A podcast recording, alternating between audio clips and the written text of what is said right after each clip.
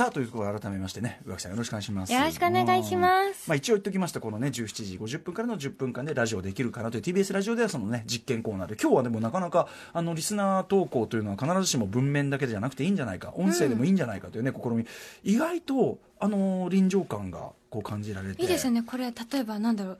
今リオのカーニバルに来てます。あダンダラッシャはいはいはい。ダンダラッシャみたいなのでもいいわけじゃないですか。うん。メールよりねそのやっぱとっさのこうジャッジっていうかねとっさのこうわーってきたやつをこうリアルタイムで選ぶのはなかなか難しいかもしれないけど、でも尺調整とかは電話でつないだりするよりよっぽどね。確実だし、はいなんかそれをポンポンポンと短めにこうね各地にこういう人がいますみたいなのってうんうんうん。やったらなんかこうあいい同時にみんな聞いてるんだっていう感じがして。あ生きてるんだ。うん。感じがしますよね。ねお互いね、うん。お互い生きた人間なんだ。これが分かって。もしかしたらだって今までだと文面だから AI だった可能性もあったけれど。そうですよ。もう生きとったんや。どこぞのあのモンゴルだかのサーバルから機械的に送られてくるそういうやつかもしれませんでしたからね。よかったよかった、えー。みんな生きてるうん、そういうことで、まあ、意外と今日はね、残念ながら、あの、悔しいから結構、いやいや、悔しいから結構良かったなという、ね、ね。感じでございました。うん。あとね、えっと、新作どうでもいい報告としましてはですね、はい。えー私、今、大腸系出演で、まあ、昨年のね、えっと、まあ、春と、うん。まあ、あの、暮れにもう一回やったじゃないですか。はい。で、その暮れ分のね、暮れ分のやつ、暮れ分のやつの、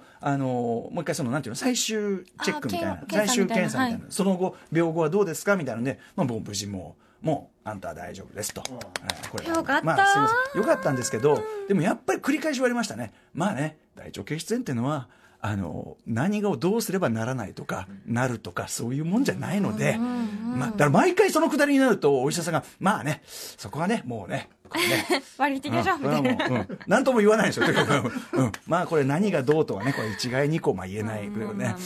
言わないといけない部分ですね。うん。まあだからまたなるよ、みたいな。なるかもねでもね、あのねっ、てなんか最初に懸念されてた全く同じところかなっておかしいなみたいな。って、そうそうじゃなかった。うん。だから、だから、もろもろもそんなね、ようございました。だから、ということで、うん。ご心配おかけしまあでも本当ましたのでね。体には気をつけちょっとええ。働きすぎたんです、息抜き息抜きしつつ全然ここで寝てもらっていいです。あ、私の甘やかし放送というのもいずれやらせていただきたいと思って。ただ、あの、寝ながらの放送というのは実は大変やりにくいという、これはね、私経験上これ分かってます。そんなこと、そんなこと言ったら、うが、お忙しいんでしょ？いやー全然私なんかも。うだってテレビつけるともう、テレビつけるとひな壇にうがき。そんなことはない。なことはないですけどいやいやいや、私はもう本当に常々思っているのはええ。影分身がしたい、あそれだから仕事仕事のみならずおそらく同じようなねそのはいいろいろ紹介して今日もこれからいろんな本だらなんだら読みたいところ行きたいところ、うん。見たいものが多すぎてもう、えなんか涙が止まらなくなってたんですよ。なぜか涙が止まらない。途中からうん。もう全部やりたい全部したのにね。うしてできないの？って思いながら。これは恐ろしい人生の真実として、はい。おそらくその全てをクリアすることは一生かかってる、ね、生きるってなんて苦しいんだろう。苦しい悲しいってことですよね。いや時々思うんですよ本当にマジで。その、図書館とか行ってさああこれを全部読むってことはないのだなとかさ。あとその今見たいと思ってる映画を俺は多分全部は見ずに死ぬのだなとかさ。苦しい。苦しいいやでもよ。真実ですよこれ。まあ、だからまあねあの日々を精一杯ね話すりながらそれ頑張っていこう。でも頑張るってことですな。うん。あそう昨日やたらと鼻水出てましたけど一応あの薬も飲んでますけどね。ちょっとまだもう花粉飛んでるのかな？あいや花粉とかでは僕は僕は多分寒暖差の何から。なのかな、うん。まあ、ちょっとでもあのお薬もねい。ただきましたよね、まあ、途中ずるりと言ったら申し訳ございません。アフター？シックスジャンクション！ジャンクション。ティッシュも完璧！準備よーし！Junction. 1月21日火曜日6時を過ぎました。ラジオでお聞きの方もラジコでお聞きの方もこんばんは。TBS ラジオキーステーションにお送りしているカルチャーキュレーションプログラムアフターシックスジャンクション通称アトロク。パーソナリティは私ラップグループライムスターの宇多丸です。そして火曜日パートナーは宇垣美里です、はい。ここで電車の情報です。JR 宇都宮線と高崎線は人身事故の影響で午後4時過ぎから運転を見合わせていましたが先ほど運転を再開しました JR 宇都宮線と高崎線は先ほど運転を再開しました。このためダイヤが大幅に乱れています。また湘南新宿ラインと京浜東北線にも遅れが出ています。利用される方はお気をつけください。はい、えー、といったあたりでね、はい。ちょっとね、まあ、カルチャーニュースっていうか不法なんですけどねあのテレビとかでもやってますけどあの宍戸城さんがね、えー亡くなられたというね86歳でというね、えーことで。でその宍戸城さん僕はそのもちろんねあの日活のスターとして活躍されて、でもうあれですよ皆さんぜひそのウィキペディアとかでもいいですからあの宍戸城さんのフィルモグラフィーで前作の数見てください。もうずらららららうん、もうすごい、もうとにかく、あの、日活期だけでね、あの頃はもうとにかくバね、もうバカみたいって言いそうになりましたけど、あのボッコボコ量産するもうまさにプログラムピクチャー、えーボンボンボンボンね。あのテレビドラマシリーズのように量産するものだから、えーその頃にまあ当然めちゃくちゃな本数ある。でその中には、えー僕がやっぱ見てる中だと印象に残ってやっぱ鈴木清純監督のね一連の作品「えー野獣の青春」であるとか「肉体の門」であるとか。そして鈴木清純監督がそれで日活を追われることになくなってしまう「殺しの楽園」というね、はい、もう因縁付きの作品がありますよね、まあ、そんなあたりをね僕は思い浮かべたりしますけども。あのでもその後もまあもうあの城さんずっとキャリア途切れなく本当にずっと活躍されてて、例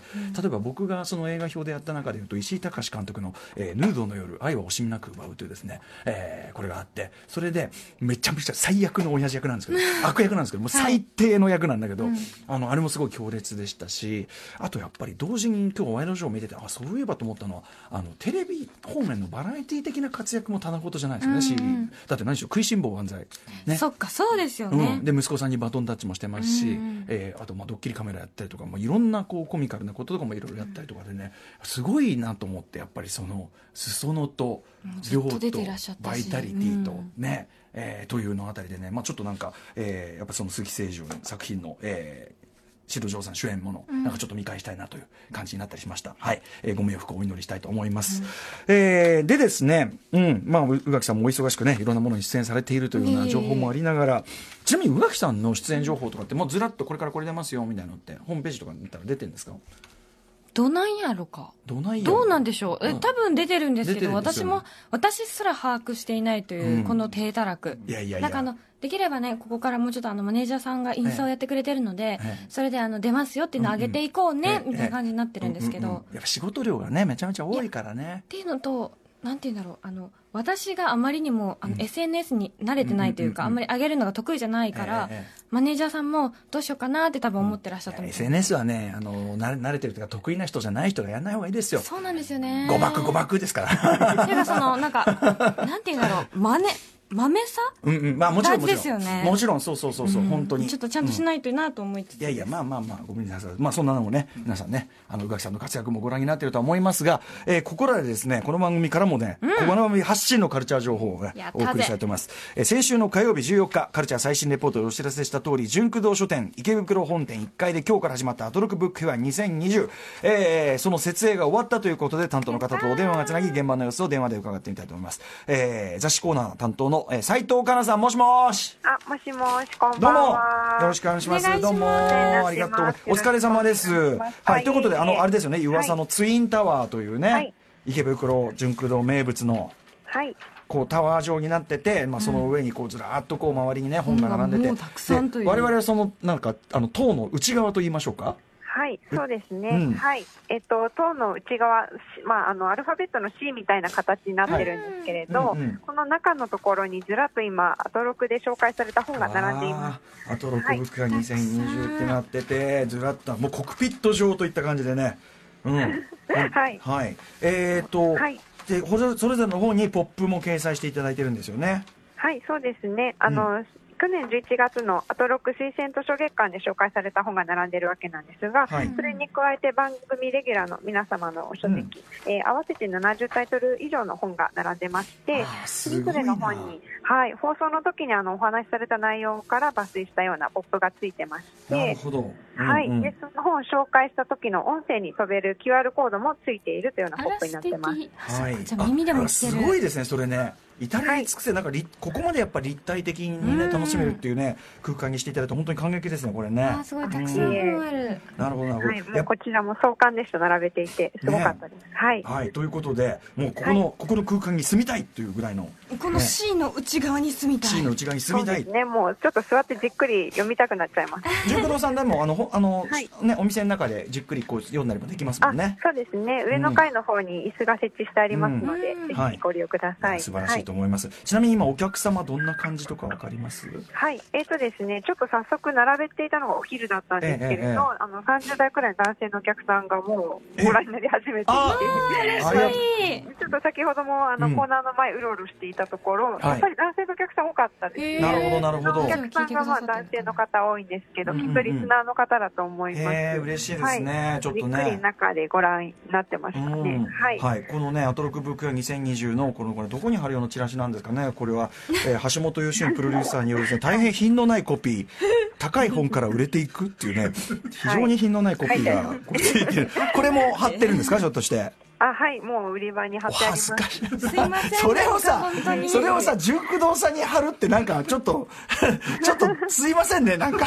いえいえいえ、もうなんか歌丸さんのビジュアルのインパクトがすごいので、私がねあちきがそこで惹かれてご覧になる人多いと思います。ゲラリゲラはいリと笑ってるみたいなね、感じの。あ、で、私どもの方なんかも押させていただいてっていでうことですかね。れもこれもきっと皆さんね、手に取ったら面白い本ばっかりだと思うの宇垣さんの方もあでるわけですね。あそうなんかねこの C の下の方に私の本ありました。見ましたあ私、はい、写真で。入ってます、入ってます。はい。C これはさらに爆売りしなきゃいけないやつですよ。あり。がてえありがてえ。あと 私がはい。推薦図書月間であの出したカカとはい。うん。あとあ、はい。イエローでホワイトでちょっとブルーもありますね嬉しい、はいはいあ、そうか、はいそれぞれのパートナーの推薦図書も置いてあるわけですもんね。はい。じゃあ四つ葉とも置いてある。るのかな？うん、そうですね。はい。はい、四つ葉と、とね、うないさんのあ四つ葉と似てるし。はい、あの選者の方ごとにまとまってはいないんですけれど、はいこう緩やかに関連性があるような書籍が並ぶようになってますので、はい、その並びもちょっと楽しんでいただければと思います。ね、僕あの風間幸子さんというね版画家の方のね「えっと、四日の帝国」というねあれをこうアートブックというかね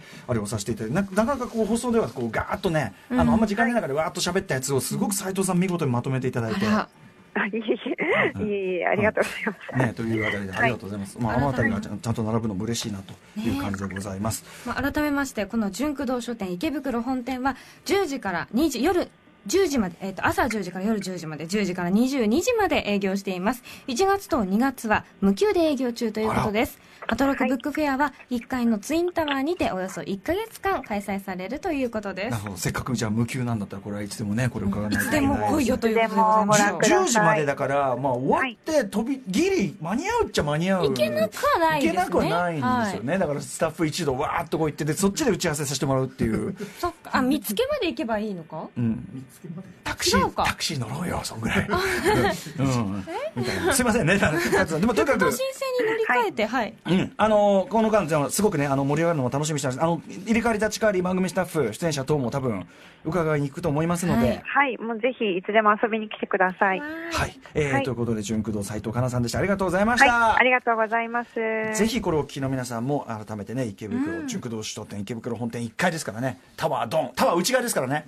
内側にドン。内側ですから。もうだからもうこっそりもうこっそりこういかがわしい感じで。いかがわしい本はないですよきっとそうですか？本当ですか？そうかなぜひも見ていただきたいですねある気がするけどあるかな大丈夫ですかね？はい。は いまあ、そのあたりも確かめていただきたいといったあたりでございます。そんな感じで様々な面白を発見して紹介するカルチャーキュレーションプログラム、アフターシックスジャンクション公演のメニュー紹介です。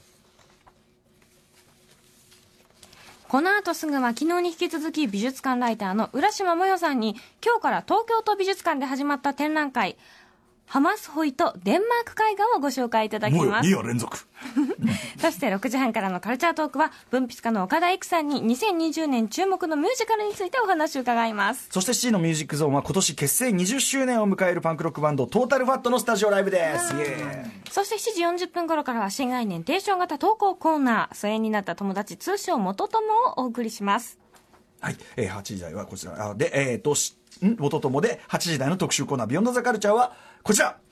祝日本翻訳大賞。今年も無事に開催記念。日本を代表する翻訳家たちに素朴な質問を次々とぶつけてみる特集。はいえー翻訳家と翻訳好きの読者によるブックアワード第6回日本翻訳大賞が今年もついに始まりました。それを記念して今夜はこちらの豪華メンバーにアッセンブルしていただきました、えー日本を代表するアメリカ文学研究者にして翻訳家柴田元幸メンバー。日本を代表する翻訳家にしてエッセイスト岸本幸子メンバー。日本を代表する韓国文学の翻訳家斉藤真理子メンバー。ということでもうこのお三方でもう大方。日本のもう翻訳界大方回せちゃうんじゃないか、そんぐらいのお三方、えー日本翻訳大賞で選考委員を務められているこの豪華メンバー3人に、えー翻訳にまつわる素朴な質問とかあとこれ興味深いのはですね、このさやっぱ神々同士は意外とそういうそういう話しない時っていうねこともあるらしいんで。神から神に対する質問。えどうやってんのみたいな実際どうなんと？えどう思ってんの？みたいな。